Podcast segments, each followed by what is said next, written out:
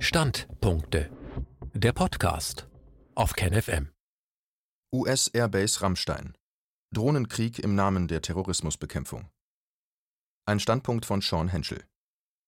Am Samstag, den 30. Mai 2020, fand in Berlin am Brandenburger Tor eine Demonstration für die Kündigung der Airbase Rammstein statt. Die Initiative Kündigt Rammstein Airbase rief zu dieser Demonstration auf und forderte, den US-Militärstützpunkt zu schließen.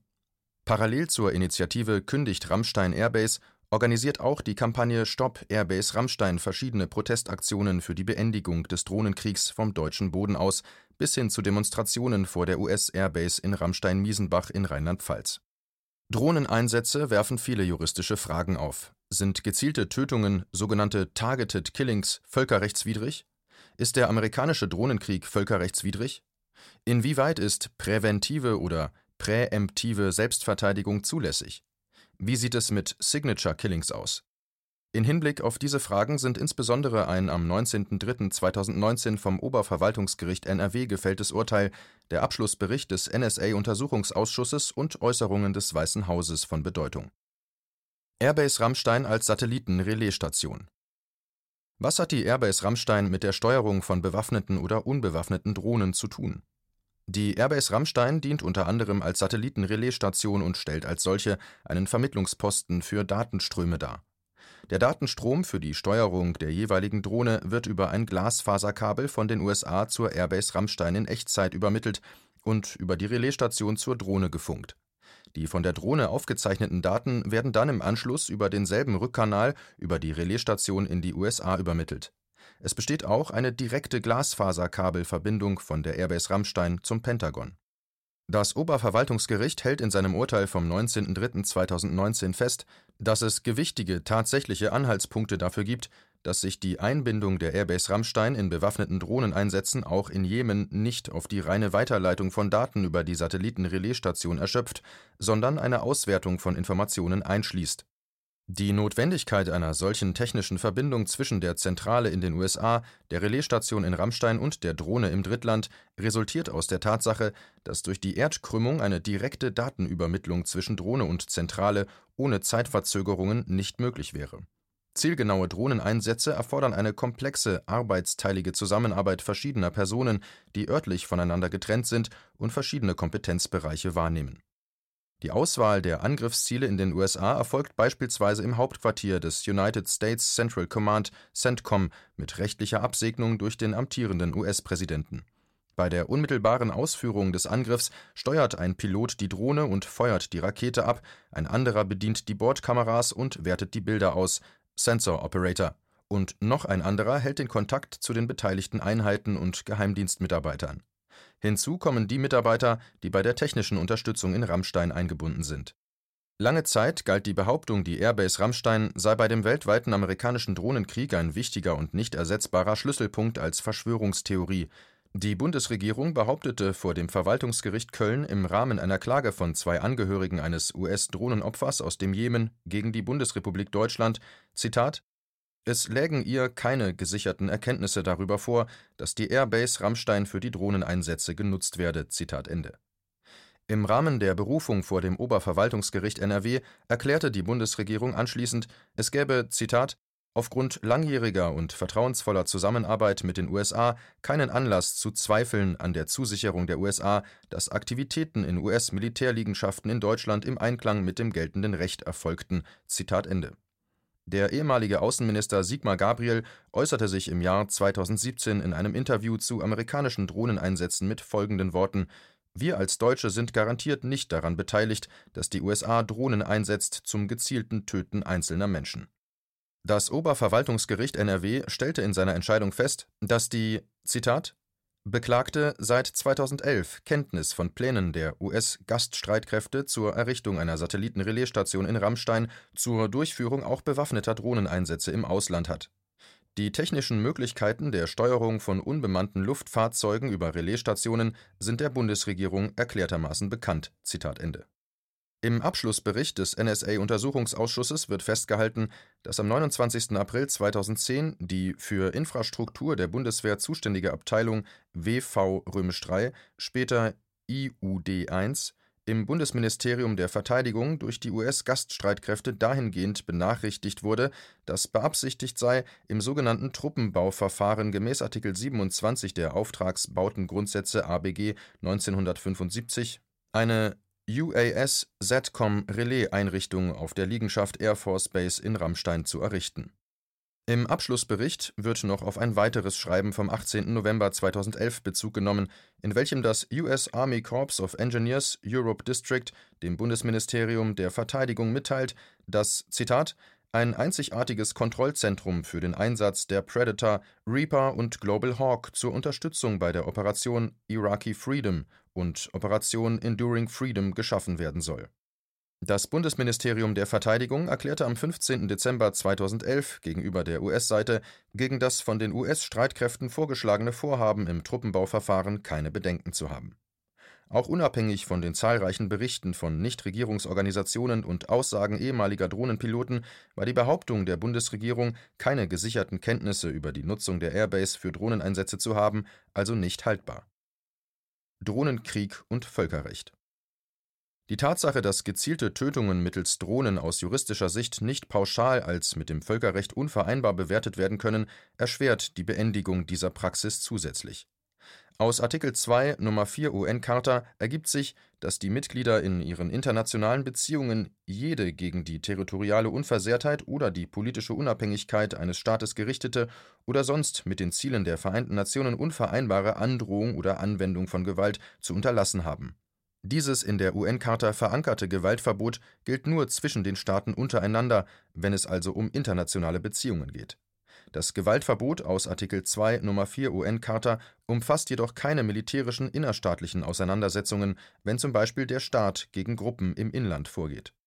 Ein innerstaatliches Intervenieren eines Staates in einen fremden Staat mit Zustimmung der dort ansässigen Regierung verletzt daher nicht das Gewaltverbot aus Artikel 2 Nummer 4 UN-Charta ein solcher Fall lag beispielsweise bei der russischen Militärintervention zur Unterstützung der Regierung von Präsident Assad in Syrien vor.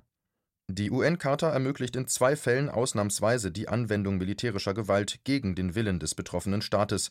Gemäß Artikel 39 UN-Charta kann der Sicherheitsrat feststellen, Zitat, ob eine Bedrohung oder ein Bruch des Friedens oder eine Angriffshandlung vorliegt, Zitat Ende und Empfehlungen abgeben oder beschließen, welche Maßnahmen zu treffen sind, um Zitat den Weltfrieden und die internationale Sicherheit zu wahren oder wiederherzustellen. Zitat Ende.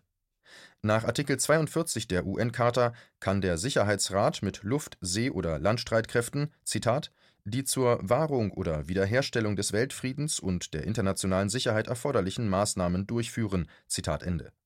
Der UN-Sicherheitsrat kann die getroffenen Maßnahmen selbst eigenverantwortlich durchführen oder einzelne Staaten oder ein regionales kollektives Sicherheitssystem dazu ermächtigen. Jeder Staat, der entgegen die in der UN-Charta festgelegten Regeln verstößt und außerhalb dieser Ausnahmen zur militärischen Gewalt greift, handelt völkerrechtswidrig. Im Rahmen des amerikanischen Drohnenkriegs gewinnt Artikel 51 der UN-Charta an Relevanz Artikel 51 UN-Charta verankert das individuelle und kollektive Selbstverteidigungsrecht der Staaten. Dort heißt es nämlich: Zitat, Diese Charta beeinträchtigt im Falle eines bewaffneten Angriffs gegen ein Mitglied der Vereinten Nationen keineswegs das naturgegebene Recht zur individuellen oder kollektiven Selbstverteidigung, bis der Sicherheitsrat die zur Wahrung des Weltfriedens und der internationalen Sicherheit erforderlichen Maßnahmen getroffen hat. Zitat Ende es muss somit der Fall eines bewaffneten Angriffs vorliegen. Klassischerweise wurde ein solcher bewaffneter Angriff seitens eines Staates vorausgesetzt.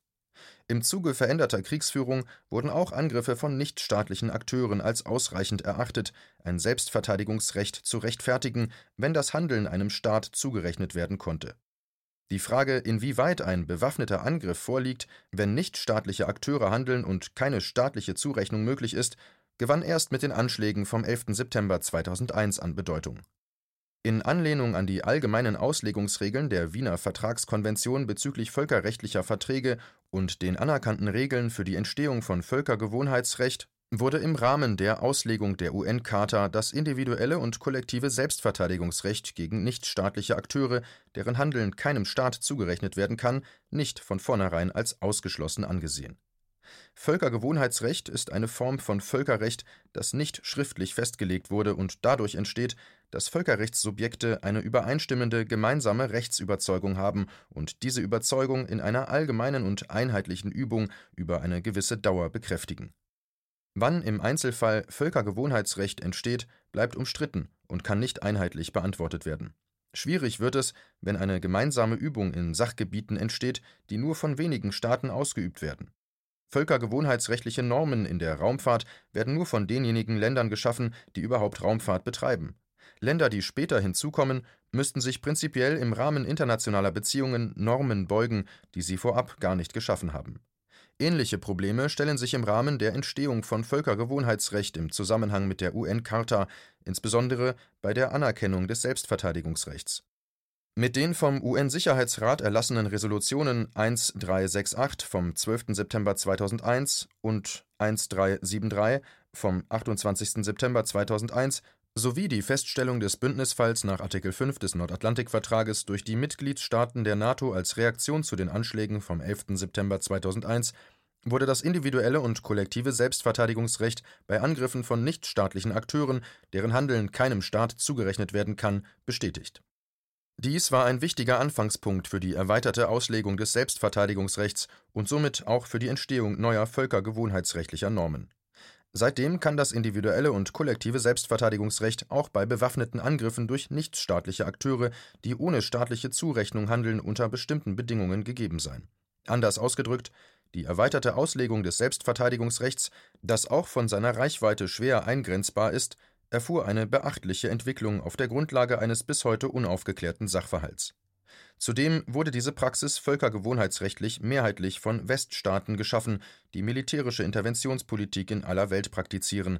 Kritiker sehen diese völkergewohnheitsrechtliche Entwicklung des UN-Sicherheitsrats als Teil einer weißen Vorherrschaft. Eine Problematik, die auch im Rahmen universeller Menschenrechte thematisiert wird. In diesem Zusammenhang kann nicht von der Hand gewiesen werden, dass hauptsächlich die einflussreichsten Westmächte globale Standards festsetzen eine gleichberechtigte Teilhabe anderer Länder scheidet in den allermeisten Fällen aus.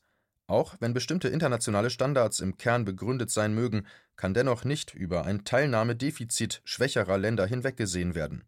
Das Verfahren zur Entstehung einer Norm muss auch von der Norm selbst differenziert und im Einzelfall einer Kritik unterzogen werden können. Nach Artikel 51 UN-Charta muss der bewaffnete Angriff bereits begonnen haben oder noch nicht beendet worden sein dies macht es somit völkerrechtlich schwierig, präventive oder antizipatorische Selbstverteidigungsmaßnahmen zu rechtfertigen. Die USA haben diese Art von Selbstverteidigung für sich in Anspruch genommen, die auch in der juristischen Literatur Verbreitung gefunden hat.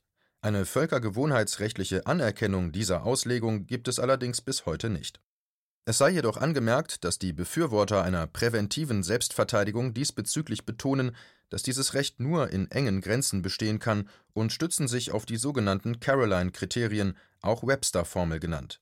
Die Caroline-Kriterien gehen auf einen diplomatischen Briefwechsel zwischen dem amerikanischen Außenminister Daniel Webster und dem britischen Vertreter Lord Ashburton zurück. Britische Streitkräfte hatten im Dezember 1837 den amerikanischen Dampfer Caroline in Brand gesetzt und zerstört, zur Rechtfertigung dieser Maßnahme berief sich die britische Regierung auf das Recht zur Selbstverteidigung. In dem Briefwechsel werden die Rahmenbedingungen für die Legitimität präventiver Selbstverteidigung konkretisiert. Demnach müsse die Gefahrenlage gegenwärtig und überwältigend sein und keine Wahl der Mittel und keinen Augenblick zur Überlegung offen lassen. Im Briefwechsel heißt es dazu It will be for that government to show a necessity of self-defense instant, overwhelming, leaving no choice of means and no moment of deliberation, since the act justified by the necessity of self defense must be limited by that necessity and kept clearly within it. Die gegenwärtige Auslegungspraxis der USA, die auch ein präventives Selbstverteidigungsrecht in Fällen annimmt, in denen noch nicht einmal eine unmittelbare Gefahr vorliegt und über Zeit und Ort des Angriffs keine Gewissheit herrscht, findet bislang keine Grundlage im Völkerrecht. Das Gewaltverbot der UN-Charta regelt nur, ob und wann ein Staat militärische Gewalt anwenden kann. Die Frage, wie diese militärische Gewalt angewendet werden darf, ist eine Frage des humanitären Völkerrechts. Das humanitäre Völkerrecht findet zum Beispiel eine wichtige Konkretisierung in den vier Genfer Abkommen vom 12.08.1949 nebst Zusatzprotokollen. Hier gilt es festzuhalten, dass das humanitäre Völkerrecht den Einsatz von bewaffneten Drohnen nicht allgemein ausschließt. Das Oberverwaltungsgericht stellt aber in seinem Rammstein-Urteil fest, dass, Zitat, es eine elementare Regel des humanitären Völkerrechts sei, dass weder die Zivilbevölkerung als solche noch einzelne Zivilpersonen, sofern und solange sie nicht unmittelbar an Feindseligkeiten teilnehmen, angegriffen werden dürfen. Zitat Ende. Das humanitäre Völkerrecht verbietet auch unterschiedslose Angriffe.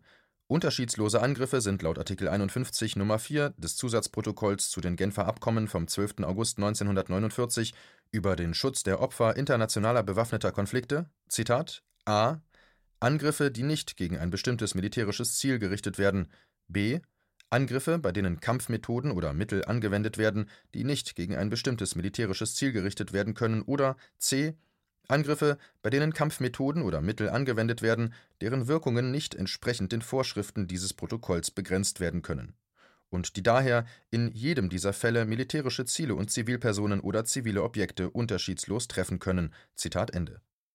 Nach Artikel 51 Nummer 5a liegen unterschiedslose Angriffe vor, Zitat, wenn damit zu rechnen ist, dass er auch Verluste an Menschenleben unter der Zivilbevölkerung, die Verwundung von Zivilpersonen, die Beschädigung ziviler Objekte oder mehrere derartige Folgen zusammen verursacht, die in keinem Verhältnis zum erwarteten konkreten und unmittelbaren militärischen Vorteil stehen. Zitat Ende. Zivilpersonen sind, unabhängig davon, ob ein internationaler bewaffneter Konflikt vorliegt oder nicht, Personen, die nicht Angehörige staatlicher Streitkräfte oder organisierter bewaffneter Gruppen sind. Das Problem bei der asymmetrischen Kriegsführung nichtstaatlicher Kämpfer ist die äußerst oftmals schwierige Unterscheidung von Zivilisten.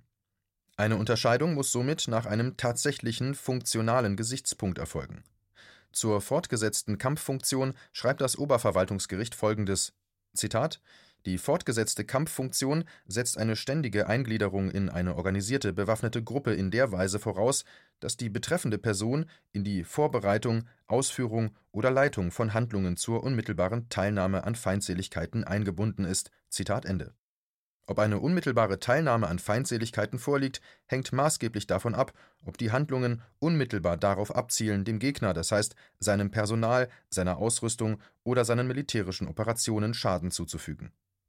Personen, die nicht unmittelbar an Kampfhandlungen in dieser Weise beteiligt sind und lediglich finanzielle oder propagandistische Rollen übernehmen, erfüllen keine Kampffunktion das humanitäre Völkerrecht verbietet jedoch nicht die gezielte Bekämpfung von Angehörigen organisierter bewaffneter Gruppen, auch wenn diese im Moment der Kampfhandlung nicht unmittelbar an Feindseligkeiten teilgenommen haben. Die amerikanischen bewaffneten Drohneneinsätze erfüllen oftmals nicht die Vorgaben des humanitären Völkerrechts. Der von den USA nach den Anschlägen vom 11. September ausgerufene globale Krieg gegen den Terror führte zu einer Drohnenpraxis, die mehrheitlich das Unterscheidungsgebot des humanitären Völkerrechts außer Acht lässt Hinzu kommen die sogenannten Signature Strikes, in denen Drohnenangriffe auf Menschen geflogen werden, die sich nach Einschätzung der amerikanischen Geheimdienste wie Terroristen verhalten. Terroristische Verhaltensmuster können jeglicher Art sein. Es reicht demnach aus, wenn die Person sich in einem Gebiet von vermeintlichen Terroristen aufhält, Anhaltspunkte eines wehrfähigen Alters aufweist, also auf Videoaufnahmen als über 16 oder 18 Jahre alt eingestuft werden kann, oder einfach nur ein Haus oder eine Dorfsiedlung betritt, die vorab von als Terroristen eingestuften Personen besucht wurde. Diese Auslegungspraxis führt dazu, dass im Endeffekt jede männliche Person im wehrfähigen Alter, die sich im Kampfgebiet aufhält, potenzielles Ziel von Drohnenangriffen sein kann. Dass mit einer solchen Drohnenpraxis das Unterscheidungsgebot von vornherein keine Berücksichtigung finden kann und als willkürliche Tötung von Zivilpersonen bewertet werden muss, liegt auf der Hand. Die USA verstehen den globalen Krieg gegen den Terror als einen einheitlichen, weltweiten bewaffneten Konflikt, der es rechtfertigt, nach eigenen rechtlichen Maßstäben ohne Rücksicht auf die Völkerrechtskonformität militärische Operationen durchzuführen. Inwiefern dies mit den Grundsätzen eines modernen Rechtsstaats in Einklang zu bringen ist, wird wohl keiner überzeugend zu beantworten wissen. Die Schlüsselrolle, die Deutschland bei diesem Drohnenkrieg einnimmt und die fehlende Bereitschaft, für eine völkerrechtskonforme Nutzung der Airbase zu sorgen, ist mehr als nur bedenklich, um nicht zu sagen eine Schande